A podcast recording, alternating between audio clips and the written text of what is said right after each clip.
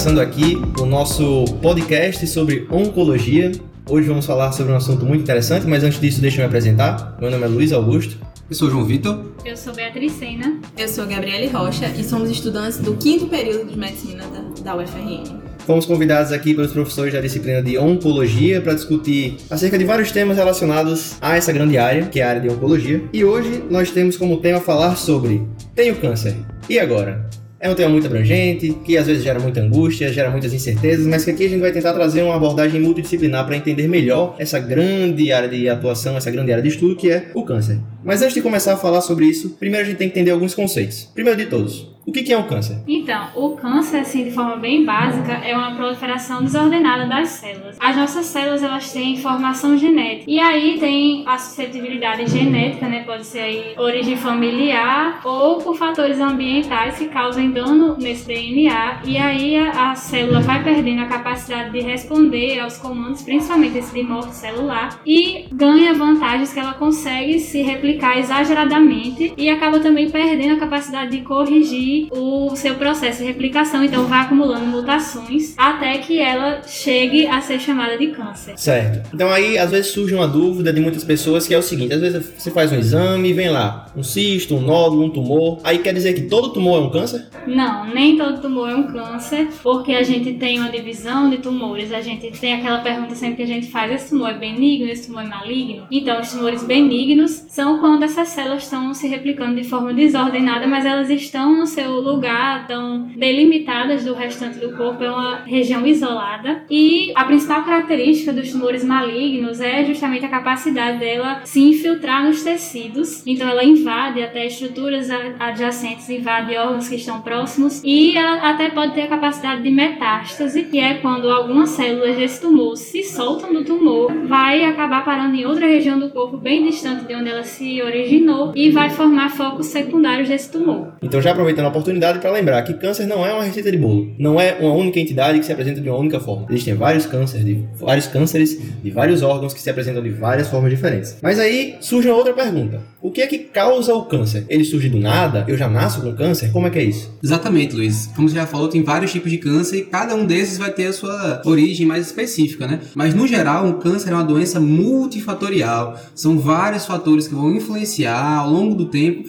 para formar um processo de câncer, né? Esses fatores podem ser basicamente genéticos, como o Bia já falou, né? Que ser uma, uma influência genética, uma predisposição, ou então podem ser principalmente os fatores ambientais. Uma pessoa, dependendo da dieta, dependendo dos hábitos de exercício físico, dependendo do hábito de tabagismo, ou então de alcoolismo, tudo isso, radiação solar, né? Tudo isso vão ser fatores que vão contribuir, né? Que vão se somar para formar o processo do câncer, né? Pensando nisso, João Vitor, já é muito bom a gente falar sobre a prevalência de quais são os cânceres no Brasil, né? Então a gente pode falar aqui do câncer de pele não melanoma, de próstata, de cólon, reto, pulmão e estômago. E o que eles têm em comum, né? É a proporção desses fatores ambientais que influenciam de forma muito específica cada um deles. Então, por exemplo, o sol, por exemplo, alimentação, exercícios físicos, né? Então, a gente tem que pensar que, mesmo que nossos familiares já tenham tido algum processo cancerígeno, não necessariamente a gente vai ter, né? Justamente por, por esse processo ambiental que é muito forte. A gente tem nosso DNA, que,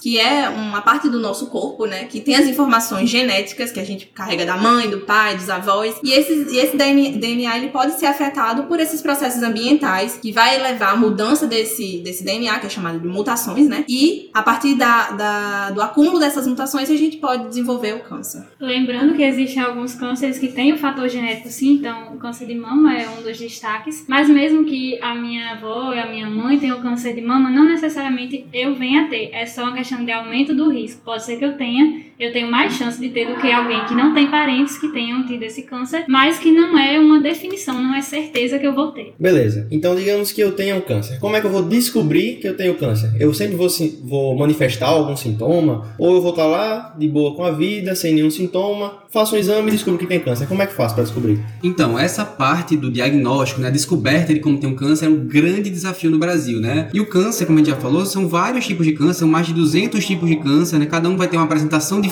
mas o câncer em geral é caracterizado por ser uma doença silenciosa. Muitas vezes, como é um acúmulo de várias mutações, o acúmulo dos fatores que vai levar ao câncer, muitas vezes eu não vou ter sintoma, não vou ter uma manifestação clínica. Um dia eu vou lá, faço um exame de rastreio e descubro que tenho câncer, né? Essa situação é bem comum. Já tem outros cânceres que são bem mais agressivos, que realmente têm um crescimento rápido, invadem logo outras estruturas. E aí realmente eu vou ter uma apresentação clínica, né? Vou ter sintomas, vou ter sinais. E aí quando eu for procurar essa ajuda, realmente o médico responsável vai ter que fazer esse diagnóstico, né? Então a gente tem basicamente os tipos que são mais lentos, que fazem mais de acordo com o rastreio, crescem mais lentamente. E eu tenho aqueles mais agressivos, que realmente vão provocar sintomas, vão provocar perda de peso, característica, né? E tudo mais. E vão levar o diagnóstico, né? Com esses sintomas. Então agora a gente volta para aquela pergunta do nosso do começo do nosso podcast. Tenho câncer. E agora? Agora a gente vai começar a falar de uma abordagem mais multidisciplinar. Depois que se descobre o câncer, o que geralmente se passa na cabeça de uma pessoa, quais são as condutas que a gente tem que tomar. E para isso a gente trouxe uma convidada muito especial, que é a professora doutora Simone, que é psicóloga, tem pós-doutorado em saúde mental e educação, é professora das disciplinas de bioética e de comunicação na prática médica. Diante de um diagnóstico de câncer, muitos sentimentos podem emergir e esse momento é um momento de extrema importância, né, para que você possa também acolher os sentimentos dessa pessoa, dar a notícia, informar sobre o diagnóstico, né, sobre as propostas terapêuticas possíveis, sobre prognóstico, mas também ser capaz de entender os sentimentos que estão surgindo ali naquele momento, né? Podem surgir sentimentos de raiva, de, de medo, de angústia, o choro, a negação também, não isso não pode estar acontecendo, não é comigo, quero ouvir outro profissional, quero ouvir outro médico. Então, isso é uma reação ao seu sofrimento, à sua incapacidade de estar conseguindo lidar com essa notícia, com essa informação que vai mudar, muitas vezes muda muito a perspectiva da vida, os planos daquela pessoa, né, os projetos daquela pessoa. Então, como é importante para o médico compreender, né, que o diagnóstico do câncer, ele traz um impacto na vida daquela pessoa, um impacto psicossocial na vida vida daquela pessoa. E ela precisa também ser acolhida nessas questões, nesses aspectos, né, nos seus sentimentos de medo, né, nas suas, nos seus momentos de desespero, de, de preocupação, né, a importância do médico estar com o seu paciente, ser capaz de ouvir né, as suas preocupações, de acolher, para que esse paciente consiga, pouco a pouco, entender né, tudo que ele está vivendo, tudo que, que a doença está trazendo para a vida dele, para que ele consiga aceitar aquele diagnóstico. Apenas quando ele conseguir consiga aceitar a realidade que se impôs para ele, aquele momento que ele está vivendo, ele vai lidar da melhor forma possível, ele vai se cuidar da melhor forma possível, ele vai buscar a terapêutica ideal, né, para sua situação. Então é muito importante, né, que você possa comunicar, informar sobre a doença, mas também acolher seus, os sentimentos do seu paciente, para que ele consiga da melhor forma possível aceitar a sua condição e lidar com todos os recursos disponíveis que ele tem tem, para que ele possa também até ressignificar a sua vida e aprender muito a partir da sua doença. Exatamente. E essa frase, essa fala da professora Simone foi muito boa, né? Justamente para a gente entender o impacto e as repercussões que a notícia do, do câncer vai ter na vida do paciente, né? Essa é uma área muito delicada e cabe ao médico ter nesse primeiro momento essa empatia de entender de como essa doença vai afetar a vida do paciente em todos os âmbitos, né? Familiar, os amigos, a autoestima do paciente, como isso vai ser afetada. E para isso, inclusive, eu gosto de propor, né, para vocês verem um documentário brasileiro que chama Além da Cura, da cineasta Bruna Monteiro, né? Pernambucana. Se esse documentário fenomenal que foi feito uma entrevista com mais de 50 mulheres ao redor de todo o globo. Né? Tem mulheres da Alemanha, da Índia, da África do Sul, justamente recebendo essa notícia. Tenho câncer, como isso me afetou, como isso repercutiu na minha vida. Então é uma, uma documentário muito bom para a gente ter essa visão de como isso afetou o paciente, né? Então acontece justamente isso. A pessoa recebe o diagnóstico de câncer e vem logo na cabeça dela aquela pergunta: e aí, eu vou morrer? E essa discussão é muito interessante porque até o momento do diagnóstico a gente pensa que é tipo imortal. A gente tá vivendo nossa vida, a gente não para pra pensar na morte, mas quando a gente gente recebe uma notícia impactante dessa, a gente tem ciência da nossa finitude. E é aí que entra justamente as nossas redes de apoio, procurar profissionais especializados nisso, psicólogos, médicos que saibam fazer as orientações certas para a gente poder lidar de uma forma melhor com esse diagnóstico, com esse momento tão impactante da vida. E além disso, eu vou mais além. Os pacientes geralmente quando pensam em câncer, eles sempre se perguntam: "E aí, o meu câncer ele tem cura?" Lembrando que diante de um diagnóstico é natural ter medo, faz parte do processo de você estar tá enfrentando, você está vivendo sua vida, do nada você encontra uma barreira naquele processo, porque a gente sempre se pergunta como a gente vai morrer, até que ponto vai morrer, ou muita gente só ignora, né, esse fato. A gente não pode, como profissionais, futuros profissionais da saúde, temos que ter em mente que a gente não pode definir, ditar se um paciente vai viver ou vai morrer. Nós sabemos que tem estatísticas, que se, se um paciente entrar no Google, procurar o tipo de câncer dele, vai saber aquela estatística, aquela expectativa de vida, mas não é assim que funciona. A gente sabe que um corpo com a patologia é totalmente diferente de outro corpo com outra patologia, né? E a cura muitas vezes não vem, né? A gente sabe que muitos cânceres são agressivos e não tem cura, mas esse processo de tratamento e cuidado, é, ele tem que ser sempre de médico para paciente, outros profissionais para o paciente e entender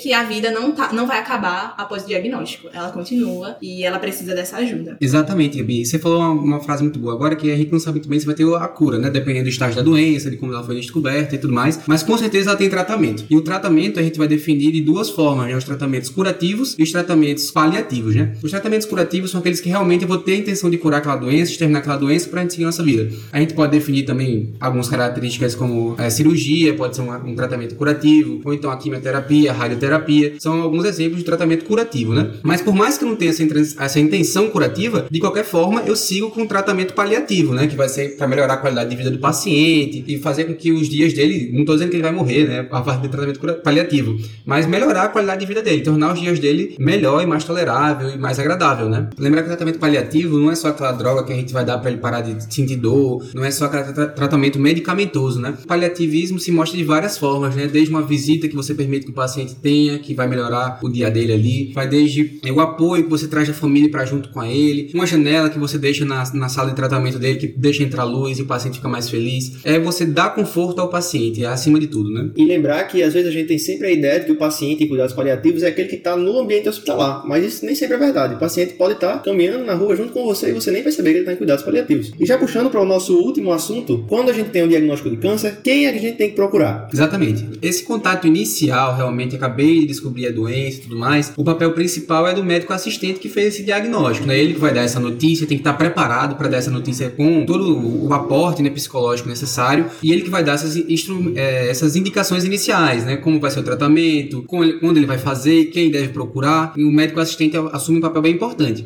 Mas depois que o tratamento realmente vai iniciar, é, a procura do oncologista, que é o médico especialista, ela é fundamental, né? Ele vai dizer quais são a quimioterapia que ele vai fazer, qual vai ser a radioterapia que ele vai fazer, por quanto tempo ele vai fazer, qual vai ser o acompanhamento de segmento dele. Então, realmente, o oncologista tem esse papel central, mas não só os médicos, né? Tem que lembrar que tem que ser um apoio muito, muito profissional também, né? Mas tem que ser um apoio de muitas áreas né? da vida do paciente. Tem que vir aí o apoio familiar, tem que procurar apoio nos amigos, procurar nas redes de apoio como igreja, né? Então ele pode procurar esse suporte, esse apoio em muitos níveis da vida dele, né? Inclusive governamental, né? Para quem não sabe, o pessoal que tem esse diagnóstico de câncer pode ter acesso a vários direitos, benefícios, certo? Então é importante que o paciente também tenha essa orientação para ir procurar esses direitos, né? Então qualquer um que quiser pode procurar no Google mesmo, existe uma cartilha dos direitos sociais da pessoa com câncer, ela é completamente gratuita e você pode procurar para se informar melhor como é que é esse auxílio do Estado em relação à pessoa que tem câncer. Então é isso, galera. Aqui nesse nosso episódio de podcast a gente falou, falou vários temas. A gente fez uma apresentação breve de o que é câncer, o que é um tumor, o que é que causa câncer, quais são os principais tipos de câncer, como é que eu descubro um câncer. Além disso, a gente fez algumas reflexões sobre como é o processo de adoecimento, como é que eu lido, como é que eu recebo a notícia, se meu câncer tem cura,